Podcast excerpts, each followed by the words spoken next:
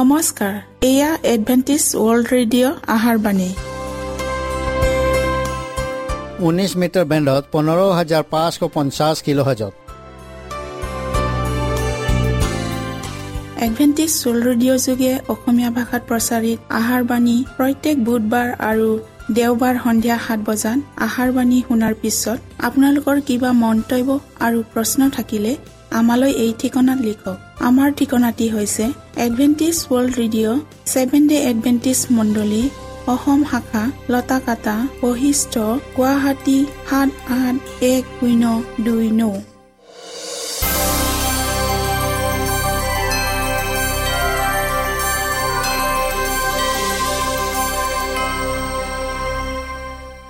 প্ৰিয় শ্ৰোতা বন্ধুসকল এতিয়া শুনো আহক এটি খ্ৰীষ্টীয় ধৰ্মীয় গীত।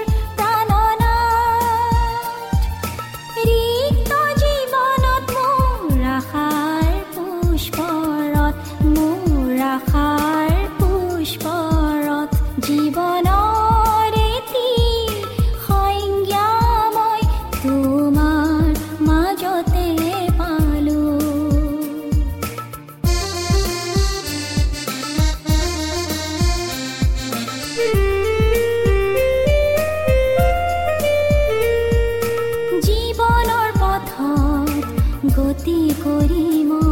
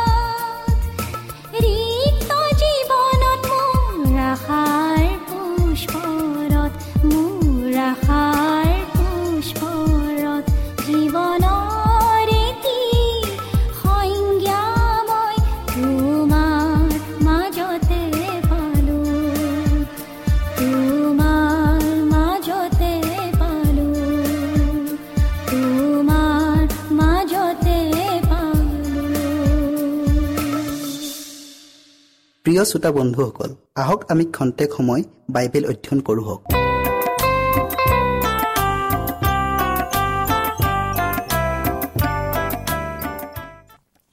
প্ৰিয় শ্ৰোতাসকল নমস্কাৰ। আজি আমি কথা আৰু কৰ্ম ইয়াৰ শেষ অংশটো অধ্যয়ন কৰোঁ হওক। শাস্ত্ৰ পদ হৈছে মঠি এঘোষ অধ্যায়ৰ তেইছৰ পৰা বত্ৰিছ পদলৈকে। ঈশ্বৰৰ বাক্য শুনাৰ আগতে আমি প্ৰাৰ্থনা কৰোঁ হওক। সেই জীৱনময় গৰাকী ঈশ্বৰ যি হোৱা তোমাৰ নাম ধন্য হওক। প্ৰভু আমি আজি কথা আৰু কৰ্ম ইয়াৰ শেষ অংশটো অধ্যয়ন কৰিবলৈ আগবঢ়াইছোঁ। তুমি আমাৰ সংগে সংগে থাকা আৰু প্ৰত্যেক শ্ৰোতাৰ লগত তুমি পবিত্ৰ আত্মা যোগেদি থাকা আৰু তেওঁলোকৰ হৃদয় স্পৰ্শ কৰি দিয়া। যীশুৰ নামত খুজিলোঁ আমেন। যিবিলাকে ঈশ্বৰৰ বাক্য পায়ো তাক পালন কৰিবলৈ সন্মত নহ'ল। তেওঁলোকতকৈ কৰ তোলা আৰু পাপীবিলাকৰহে স্বৰ্গলৈ যোৱাৰ অধিক আশা আছে। যিজনে নিজকে এজন পাপী বুলি অনুভৱ কৰিছে আৰু সেই পাপৰ উলংগতা থাকিবলৈ একো উপায় নাই।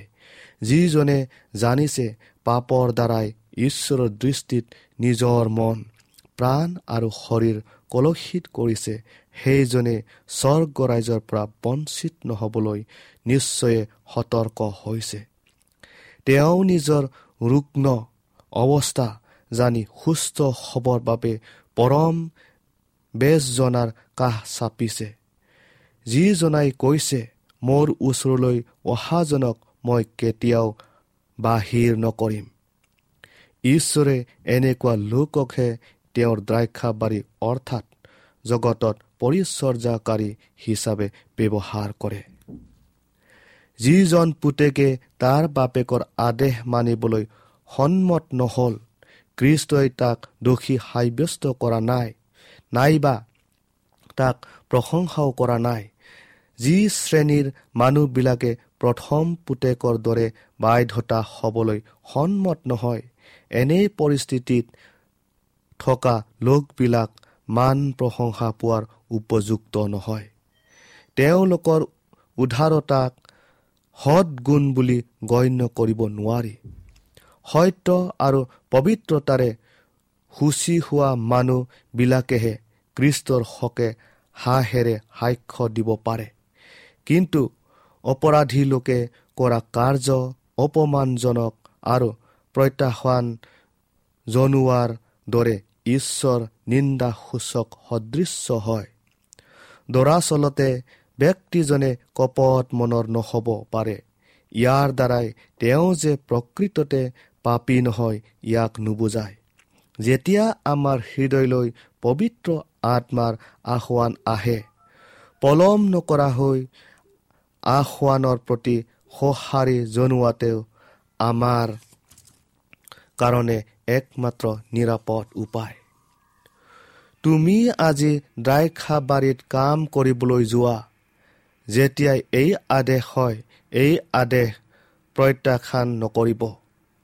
আজি যদি তোমালোকে ঈশ্বৰৰ মাত শুনিবলৈ পোৱা তেন্তে তোমালোকৰ হৃদয় কঠিন নকৰিবা। ইব্ৰী চাৰি অধ্যায়ৰ সাত পদত। ঈশ্বৰৰ আজ্ঞাৰ বাধ্যতা হ'বলৈ পলম কৰাটো বিপদজনক কাৰণ এই নিমন্ত্ৰণ আপুনি পুনৰাই নেপাবও পাৰে।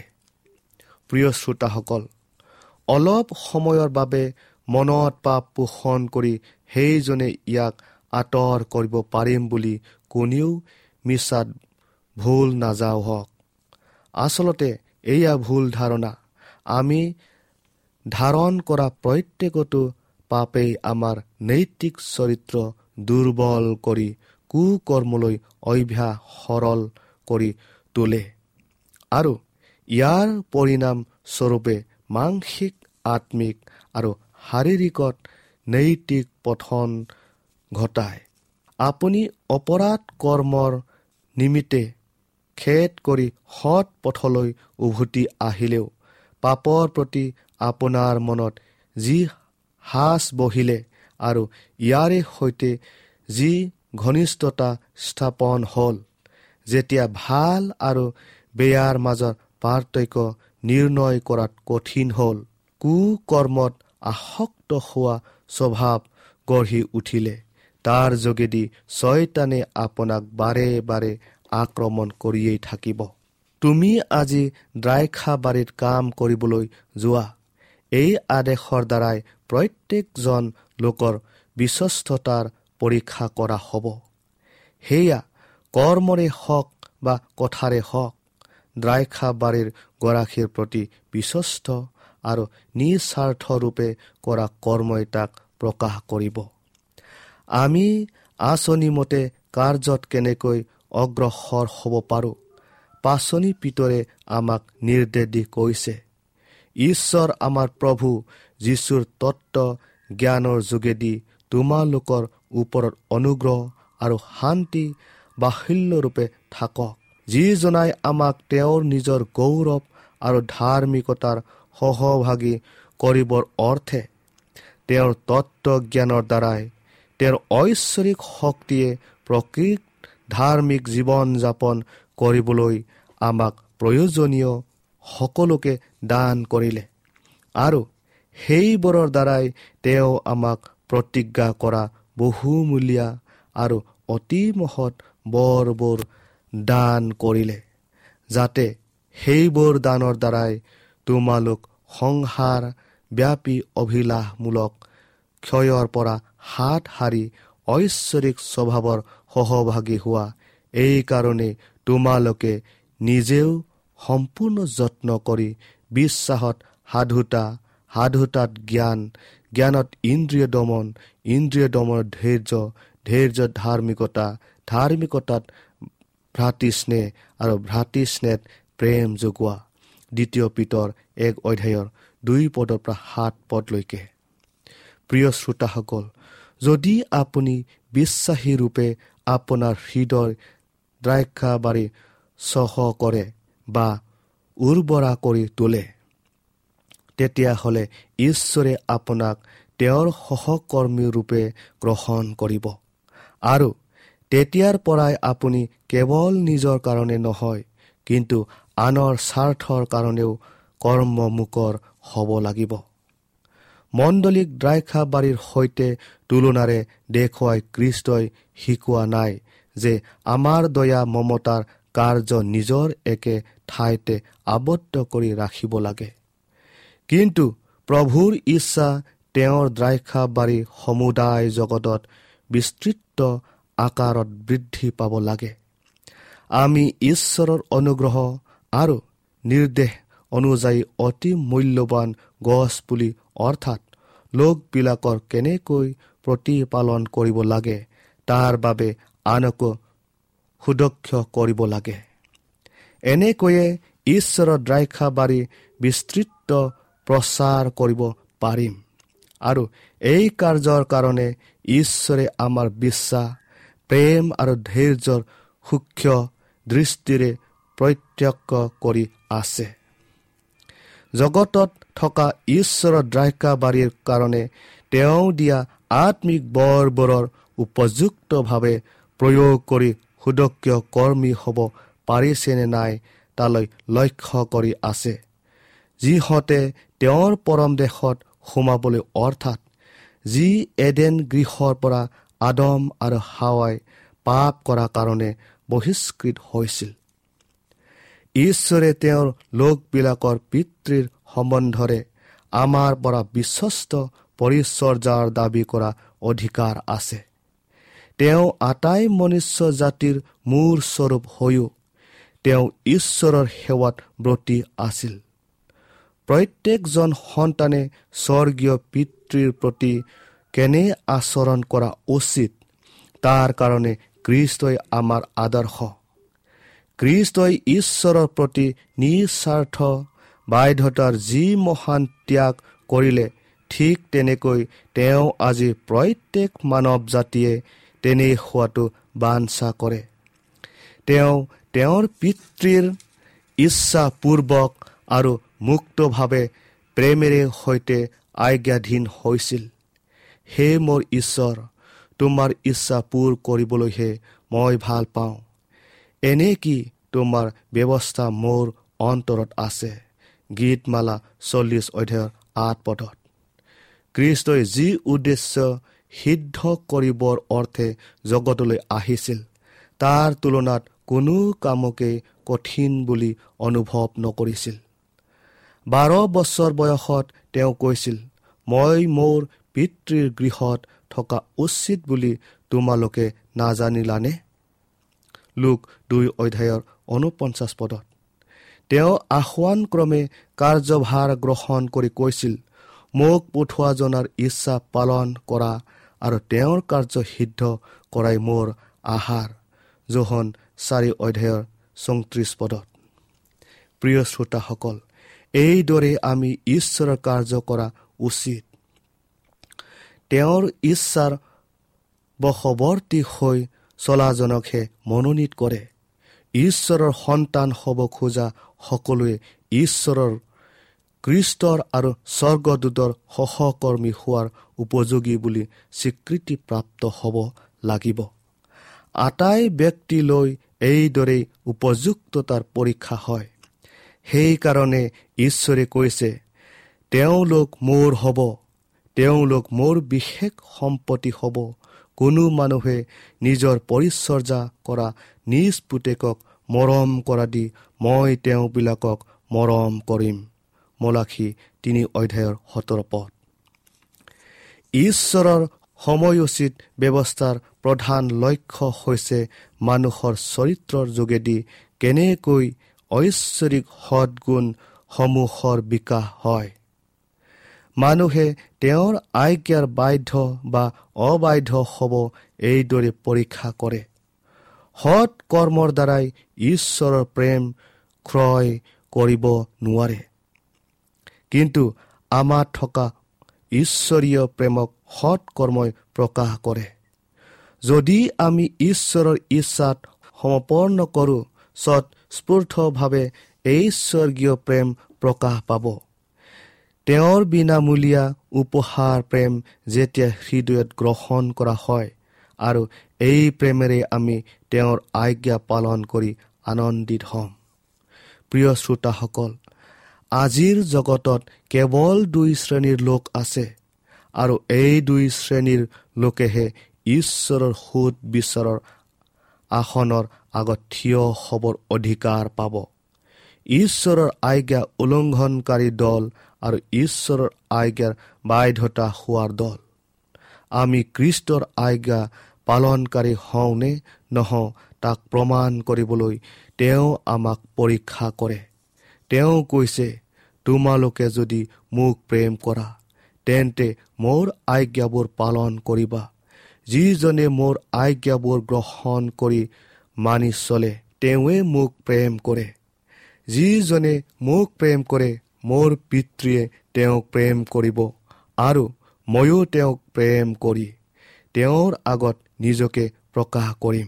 যিজনে মোক প্ৰেম নকৰে তেওঁ মোৰ বাক্যত পালন নকৰে।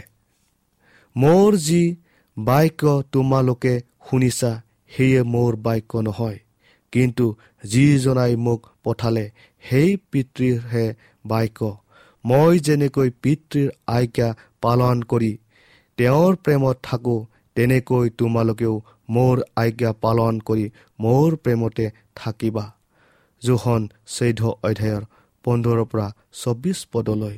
আৰু পোন্ধৰ অধ্যায়ৰ দহ পদ।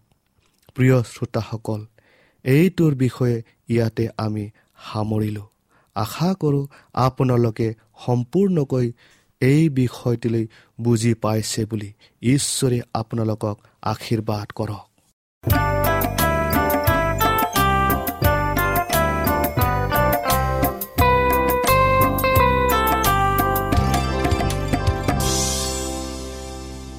ইমানপৰে আমি বাইবেল অধ্যয়ন কৰিলো এতিয়া আকৌ শুনো আহক এটি খ্ৰীষ্টীয় ধৰ্মীয় গীত।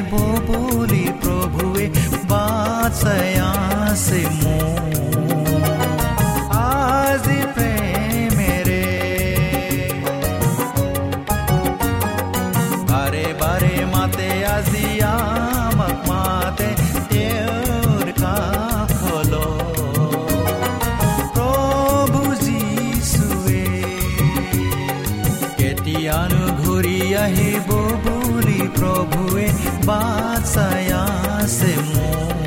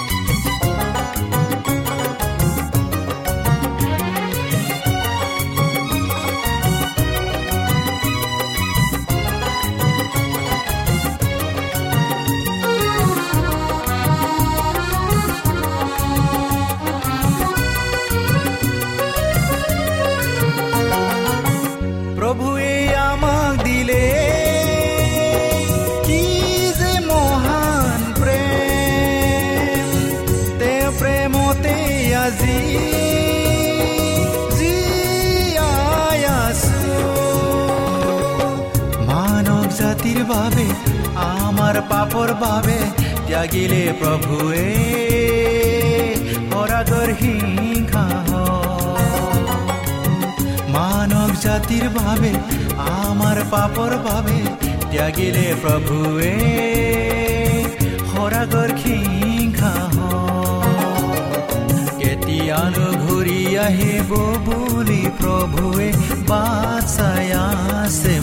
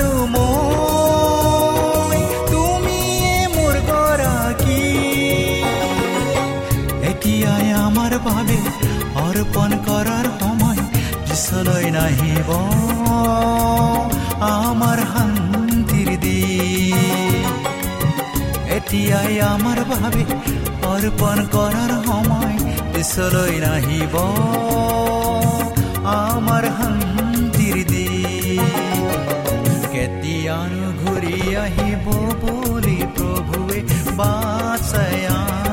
মোক আজি প্ৰেমেৰে